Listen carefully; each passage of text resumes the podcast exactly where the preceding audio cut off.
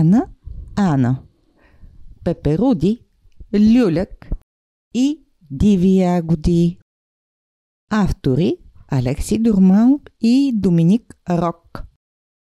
Издателство Пурко.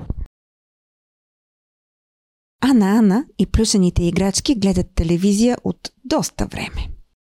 Всички са полузаспали, с изключение на Лиско. Кой иска да дойде с мен на разходка? Толкова е хубаво времето навън. М, не благодаря. М, Предпочитам да остана тук. И аз. И аз. И аз. И аз. И аз. Защо не им се излиза? Аз мисля като Лиско. Наистина изглежда много приятно времето навън. Небето е синьо и ясно, листата са се раззеленили. Лиско се оттегля. Съвсем сам. О, Ана, Ана и другите плюшки дори не помръдват. Изведнъж намерих карта на съкровище! Къщата ни е тук, а съкровището е там. Вау! Къде, къде? Къде? О, чакай да видим. Кой ще дойде с мен да търси съкровището? Аз! Аз! Аз! Аз! Аз! Аз! Ето ги, всички хукват навън в редичка един за друг. Не всички хукват. Някои хвъркват. Ха, така е. Космато топче, за да намериш съкровище, трябва да копаеш с лопата, не с лъжица. За мен истинското съкровище е торта, а тортата се яде с лъжица. Да, прав е космато топче и за мен съкровището е торта. По пътя към съкровището, Ана, Ана и плюшките й пресичат една поляна. Гризул се наслаждава на красивите цветове на пеперудите. Какъв цвят е пеперудата над него? Виждате ли я?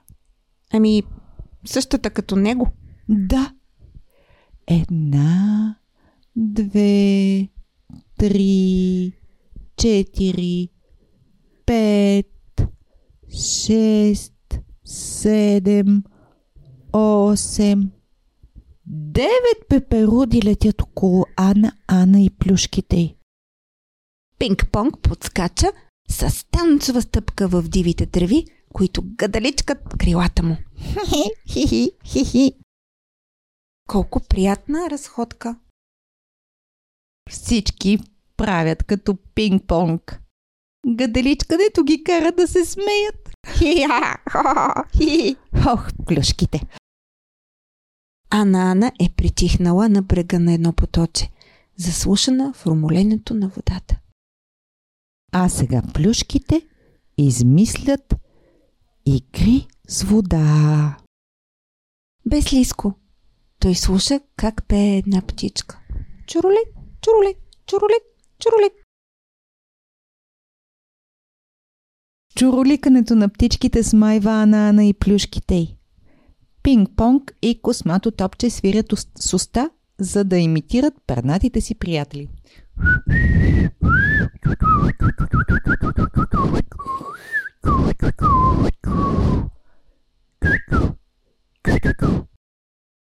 О, чудесно свирят с уста. Бих искала и аз така да се науча.